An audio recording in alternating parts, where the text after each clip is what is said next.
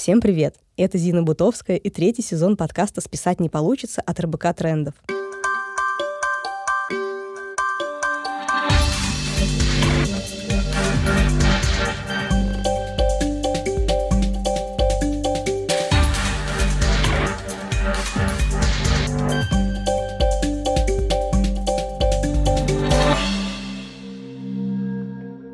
В этом выпуске мы поговорим о том, как думает наш мозг, что влияет на остроту ума, почему мозг ведет себя как предатель и отказывается думать в самый неподходящий момент, и можно ли это исправить. Как думает наш мозг и что вообще такое думать.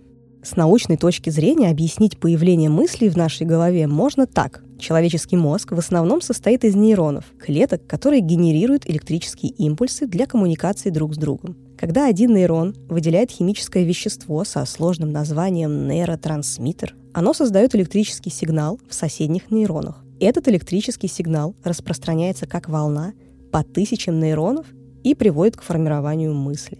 Перегруз мозга этими самыми мыслями, недостаток сна, высокий уровень стресса, проблемы со здоровьем могут привести к возникновению так называемого мозгового тумана, состоянию умственной расфокусировки, усталости, ступора и забывчивости.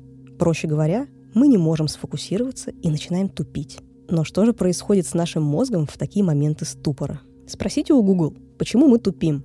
И окажется, что именно Google и вообще весь интернет стали причиной рассеянного внимания и нежелания взять в руки книгу, погрузившись в нее на несколько часов. Объяснение довольно простое. Раньше, чтобы найти ответы на вопросы, люди часами сидели в библиотеках и медленно подбирались через страницы толстых книг к крупицам нужной информации. Сейчас же достаточно перейти по ссылке, нажать Command-F и пролистать страницу до нужного слова. Мы привыкли к быстрому доступу к любой информации. Но вспомните, как именно мы ее собираем. Перескакивая со страницы на страницу, выбирая маленькие актуальные для данного момента пассажи, мы перестали читать большие тексты. Недавно британские ученые, не из мемов, провели исследование того, как люди витают в онлайне, и выяснили, что большинство перескакивают с одного источника на другой – прочитывая в среднем не более двух страниц, редко возвращаясь к любому источнику из тех, что они уже посетили. Чем больше информации, тем больше перегруза и меньше концентрации. Наглядный пример того, как технологии меняют наше мышление, это история Фридриха Ницше. В 1882 году он купил пишущую машинку. Его зрение ухудшилось, и удерживать взгляд на странице во время письма стало утомительно и болезненно. Философ боялся, что ему придется перестать писать, и освоил слепой набор текста. Ницше писал с закрытыми глазами, полагаясь только на кончики пальцев. Мысли философа снова легли на страницы, однако их стиль изменился.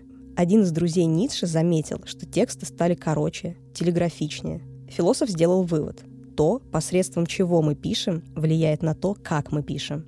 Вообще, все новое, что появляется в мире, влияет на наше мышление – Появление часов в свое время стало отправной точкой к представлению людей о математическом устройстве мира. Точно так же, как и создание компьютеров привело к метафоре «мыслить как компьютер». А вообще, какие задачи способен решить наш мозг? Мы все ухватились за эту идею и теперь хотим вместить в свой мозг как можно больше информации, заставить его работать быстрее, эффективнее, креативнее.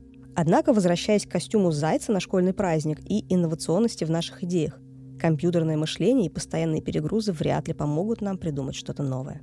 Нейробиолог и писатель доктор Хеннинг Бек в своем выступлении на TED Talk объяснил, почему стоит отказаться от метафоры работать как компьютер. Во-первых, и компьютер, и человек работают с информацией.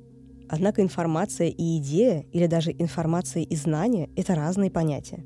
Информацию можно загуглить или найти в других источниках, кроме интернета. Со знаниями и идеями так вряд ли получится – для того, чтобы их обрести, нужно поменять способ мышления. Вот представьте, компьютер решает задачи по определенному алгоритму. Вводные, обработка, итог. Наш мозг справляется с теми же вводными по-другому. У информации в нашей голове нет четко выверенного маршрута. Она попадает в несколько областей, одновременно формируя разные потоки мыслей. Еще один момент. Компьютер не ошибается, а человек может себе это позволить. И правильно, ведь ошибки — это изменение перспективы. А взгляд с другой стороны – это и есть путь креативности. Появился бы современный пылесос Dyson, если бы Джеймс Дайсон не собрал 5127 неудачных прототипов. Но что если у нашего мозга есть задача не только думать?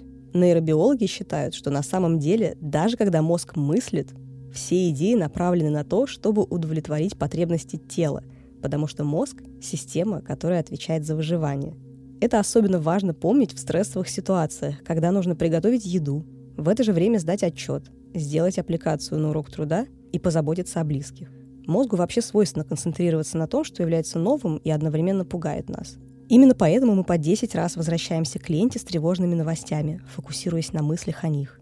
Или вспоминаем неприятное сообщение, полученное три недели назад. На мозг ложится огромное количество вызовов, и наша задача – позволять ему расслабиться. Согласно исследованию, когда наш мозг находится в состоянии лени, мысли начинают блуждать по будущему, настоящему и прошлому, не только отдыхая, но и активируя креативность, а также стимулируя идеи для решения проблем. Идея суперпродуктивности существует параллельно с предписаниями посвящать время себе, отдыхать, избегать выгорания. В медиапространстве можно встретить множество постов от 10 классных способов перезагрузить мозг до «как лежать на диване и быть продуктивным». В потоке лайфхаков сложно ориентироваться. Но вот эти несколько способов снизить уровень мозгового тумана кажутся неплохими. Если еще не попробовали, самое время начать. Первое. Высыпайтесь. Сон невероятно важен для нас. Он очищает тело и мозг от токсинов, которые становятся причиной туманности в голове. Банальный совет, но правда, попробуйте уделять сну от 7 до 9 часов. Постарайтесь, чтобы в спальне не было телевизора, а на кровати остались только вы и ваши близкие. Мобильному телефону и ноутбуку там не место. Второе. Пробуйте новое. Стройте разные маршруты от дома до работы. По-разному решайте рутинные задачи. Слушайте всякую музыку – и это стимулирует выработку в мозге химического вещества, который держит вас в тонусе. Третье. Избегайте многозадачности. Многозадачность истощает и снижает продуктивность, особенно если вы параллельно решаете несколько вопросов, требующих глубокого погружения. Вместо этого сфокусируйтесь на одной задаче. Четвертое. Отдыхайте. Давайте мозгу передышки в течение дня. Несколько раз откладывайте работу и ни о чем не думайте. Прогуляйтесь. Желательно без музыки, скроллинга социальных сетей и разговоров по телефону. Полежите с закрытыми глазами или посмотрите в окно. Пятое. Общайтесь. Не отключайтесь от социальных активностей. Это поднимет настроение, улучшит память и познавательные способности. Шестое. Погружайтесь в глубокое рассуждение. Например, попробуйте сначала почитать, а затем уделите 10 минут рассуждению о прочитанном. Гость выпуска – Татьяна Смирнова, нейробиолог, специалист по андрогогике, основатель школы личной эффективности. Вместе с Татьяной обсудим, почему иногда кажется, будто начал терять былую остроту ума, зачем мозг ленится и как помочь ему работать продуктивно. Не отключайтесь, слушайте до конца. Будет интересно. Меня зовут Татьяна Смирнова. Я нейробиолог по своему первому образованию. Я закончила Санкт-Петербургский государственный университет. А, определенное время занималась научными исследованиями, в частности, восприятием речи и тем, как а, наш мозг вообще влияет на наше поведение. И сейчас я а, в том числе работаю в сфере андрогогики, в сфере образования взрослых. У меня есть свой небольшой бизнес э, с этим связанный, и также я являюсь аспирантом-исследователем кафедры андрогогики Санкт-Петербургской академии педагогического образования. Татьяна, можно ли сказать, что одни рождены с более быстрым и острым умом, а кому-то в этом повезло чуть меньше? И если да, то какие факторы на это влияют? Прежде всего, стоит понимать, что категории там, ума, такие как быстрый или острый, это очень умозрительные характеристики. То есть если мы э, не понимаем, какие конкретно скажем, характеристики человеческой умственной деятельности мы описываем, то, конечно, сложно э, распределять людей по каким-то категориям. Но если мы говорим об уровне интеллекта, например, то э, действительно есть данные о том, что уровень, различия в уровне интеллекта наследуются. То есть э, определенная часть наших индивидуальных различий, уровня нашего интеллекта связана с нашими генами. А при этом, что интересно, чем меньше возраст, да, допустим, ребенка, а, тем это, этот фактор наследуемости меньше. Соответственно, детей он составляет всего 20%, дальше с возрастом он растет. Это означает, что чем старше мы становимся, тем сильнее да, на нашу уровень нашего интеллекта а, влияет какая-то генетическая предрасположенность, нежели наша окружающая среда. И обратное тоже верно. Если мы посмотрим на детей, то очень значимым, значимым фактором является то, в какой среде они находятся. То есть а, Например, мы можем выбирать и помогать детям выбирать задания, которые более легко изучать в той в том стиле, который им больше нравится, выбрать среду, которая, например, помогает изучать более сложные дисциплины, читать какие-то серьезные книги, вступать в дискуссии и так далее, и так далее. То есть а, важно, а, помимо того, чтобы учитывать генетические факторы, создавать условия для жизни, которые коррелируют с нашими определенными задатками. И вот этот фактор среды, он по сути дела, особенно в там, детском, юношеском возрасте, является определяющим. Но и в более старшем возрасте такая же, такая же история. То есть если мы даже сравним а, пожилых людей с какими-то нейродегенеративными заболеваниями, сравним их с ровесниками здоровыми, мы опять же увидим, что разница, в общем-то, в том, каков у людей уровень образования, в какую интеллектуальную среду они себя погружают и так далее. А, Татьяна, вот если упрощать, можно ли все-таки сказать, что со временем мы глупеем? Если мы имеем в виду со временем, то есть с возрастом, скорее нет. А, нам может становиться сложнее изучать новое, сложнее учиться в принципе, но при этом, если наш предыдущий опыт связан с большим количеством познавательной деятельности, то а, так, такого сказать точно нельзя. И чем больше мы себе создаем познавательной деятельности в более молодом возрасте, тем с меньшей вероятностью мы столкнемся с какими-то неблагоприятными последствиями для интеллекта в возрасте более старшем.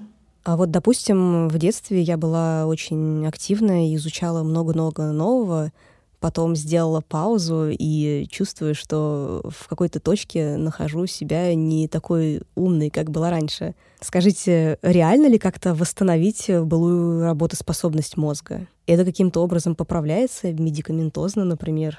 Насчет э, медикаментозных э, историй единогласного мнения нет. В общем-то, большинство допустим, препаратов, которые относятся к ноотропам, которые заявляются как а, препараты, влияющие на нашу умственную работу, они не имеют доказанной эффективности, и по большей части максимум, что они делают, это помогают нам концентрироваться, улучшают мозговое кровообращение, что в целом неплохо, но они не работают как а, какая-то волшебная таблетка, которую мы можем съесть и поумнеть. А если мы создаем для себя, опять же, среду, насыщенную новой информацией, насыщенную новыми навыками, разнообразными навыками. То есть, когда мы, например, не только чем-то интеллектуальным занимаемся, типа изучения иностранных языков, но и, скажем, делаем что-то руками. Все, что помогает нам формировать новые нейронные связи, будет работать на а, повышение нашей умственной работоспособности, на то, что мы будем думать быстрее, лучше соображать и так далее. Но при этом нужно понимать, что Интеллект — это очень многомерная структура. И, например, мы можем научиться быстро умножать в уме пятизначные числа, но не факт, что это поможет нам быстро принимать решения. Или мы можем быстро принимать решения, но не факт, что мы можем быстро понять, о чем с нами говорит другой человек. То есть, скажем, на способности к эмпатии это не окажет никакого влияния. Поэтому а, лучше, конечно, отталкиваться от собственных целей, понимать, что такое для нас, как мы определяем да, нашу умственную работоспособность и уже а, стараться влиять на тот или иной фактор. А вот представим, я сижу на брейншторме, и от меня все ждут каких-то гениальных прорывных идей, но мозг не хочет думать. Я могу в этот момент как-то разогнаться, не знаю, с помощью кофеина или сладкого, чтобы заставить его подумать здесь и сейчас? Кофеин и сладкое действительно могут помочь. Если, например, нам в целом не хватает углеводов, если, допустим, по какой-то причине мы находимся на диете с низким содержанием углеводов, это тоже может приводить к тому, что нам а, трудно сосредоточиться, потому что глюкоза, как, собственно, кислород, это главное питание для нашего мозга. И, в общем-то, а, кофеин является, да, действительно одним из самых таких распространенных стимуляторов, но нужно понимать, что в моменте это может работать. Важно еще, конечно, учитывать индивидуальные различия, потому что на кого-то кофеин действует прям противоположным образом. Но даже если он помогает, э, как и никотин, в частности, они оба активизируют ацетилхолин, нейромедиатор, который, собственно, способствует нашей э, лучшей концентрированности и сосредоточенности. Но со временем у нас вызывает, возникает, точнее, привыкание к и тому, и другому, и нам требуется все больше и больше и больше дозы а, такой стимуляции. Поэтому лучше, конечно же, этим не злоупотреблять, хотя в моменте, да, это может помочь. Например, не кофе и не сладкое, а подумать нужно – есть какие-то лайфхаки, чтобы заставить мозг не лениться вот в моменте? Не на перспективу, да, там ешь, ешьте здоровую еду, высыпаетесь и так далее, а вот именно прямо здесь. Если мы говорим о каких-то действиях, которые мы можем сделать прямо здесь сейчас, первое, что могу предложить, это какая-то какая-то новая деятельность. Например, можно если у нас есть возможность выйти в коридор, прогуляться по нему, скажем, с закрытыми глазами, да, то есть делать что-то привычное, непривычным образом, это действительно может нас немножко приободрить, потому что это включает так называемую ориентировочную реакцию, это рефлекс, скажем так, нашего мозга, связанный с любой новизной. В целом все, что угодно новое нам поможет. А, можно поменять кратковременно тип деятельности. Если мы сейчас на брейншторме в каком-то интеллектуальном обсуждении, опять же, мы можем э, куда-нибудь выйти и сделать пару физических упражнений. Это тоже поможет нам немножко а, освежить систему внимания. И последнее – это созерцание природы. Как ни странно, по огромному количеству научных исследований это очень здорово помогает сделать такой рефреш системы внимания. Причем это могут быть как настоящие деревья за окном, так и просто какие-то картинки э, с пейзажами, которые мы видим на экране ноутбука. Это тоже здорово работает на то, чтобы мы именно в плане интеллектуальном, в плане концентрации немножко взбодрились. Здорово. Но представим, что мозг э, ленится безнадежно, и уже мы опустили руки с этим что-то сделать. Как взять максимум пользы от этого состояния? Прежде всего нужно понимать, что лень — это абсолютно нормальная физиологическая, скажем так, реакция нашей психики на задачи, которые кажутся нам бессмысленными. И первое, что стоило бы сделать, это разобраться, зачем мы делаем какую-то задачу. Да, вот ту задачу, которая у нас вызывает лень, какое-то отторжение, зачем она нам вообще нужна. Может быть, она и не нужна. И это в целом очень полезная сигнальная функция лени — отсеивать нужное от ненужного. Может быть, мы просто забыли, в чем смысл этой всей деятельности. И как только мы себе о нем напомним, лень уйдет. Во-вторых, важно понимать, что человек редко полностью на 100% сосредотачивается на какой-то конкретной задаче. И мы на самом деле довольно часто, находясь в состоянии, которое мы обычно называем ленью, мы на самом деле отвлекаемся на какие-то сторонние мысли и возникает состояние, которое называется блуждание ума. И под это подпадают как мечтания, так и вот такое состояние лени, какие-то совершенно внезапные мысли. И Оказывается, э, что в это время у нас активируется особая группа наших нервных клеток, сеть пассивного режима работы мозга. И благодаря работе этой сети мы становимся более творческими, мы впоследствии можем выдвигать какие-то новые идеи и так далее, и так далее. И если мы избегаем этого состояния, если мы считаем его плохим, если мы полагаемся только на когнитивный контроль, то, по сути дела, мы вот эту вот креативную часть теряем. Поэтому, находясь вот в этом состоянии блуждания ума, если оно не связано с бессмысленностью задачи, то второй способ так, взять максимум пользы от него, это, в общем-то, в нем побыть и после этого перемещаться уже, опять же, к задачам, связанным с когнитивным контролем. Если говорить о соотношении вот такой пассивной деятельности и активной, есть ли какая-то норма, например, 50% лени, 50% трезвости и бодрости? Или это все индивидуально? Насколько мне известно, нормы нет, но при этом у людей творческих профессий может возникать больше потребности в нахождении в таком состоянии. А также больше, большая потребность в таком состоянии может быть у детей, у подростков, у всех, э, кто связан с постоянным обучением, накоплением знаний. То есть в целом, когда мы а, заняты деятельностью такой очень классической умственной деятельностью, да, напряженной когнитивной скажем так, обстановки, то, конечно же, возникает потребность психики поддерживать вот этот вот баланс и нахождение в таком вот питании в облаках может быть, может происходить чаще, в этом нет ничего плохого точно. А есть ли вредные привычки, которые усугубляют туманность в нашей голове? Прежде всего, это, конечно же, недосып. Ну, то есть, в принципе, вот э, такое ощущение мозгового э, тумана – это один из очень таких ярких признаков отсутствие достаточного количества сна. И э, если мы не обеспечиваем организм вот этим естественным ресурсом для восстановления, то э, нам будет очень сложно совершать даже какие-то привычные действия, принимать очень простые решения. То есть вся наша повседневная деятельность будет для нас э, гораздо сложнее. А, во-вторых, это отсутствие какого-то привычного распорядка дня. Например, когда там, все перешли на удаленку, для многих это привело к тому, что привычных правил больше нет, можно вставать в любое время, потому что не нужно больше приезжать в офис к 10 утра. И вот такой вот хаос, такая суматоха в планах мешает нашему мозгу упорядочить свою деятельность.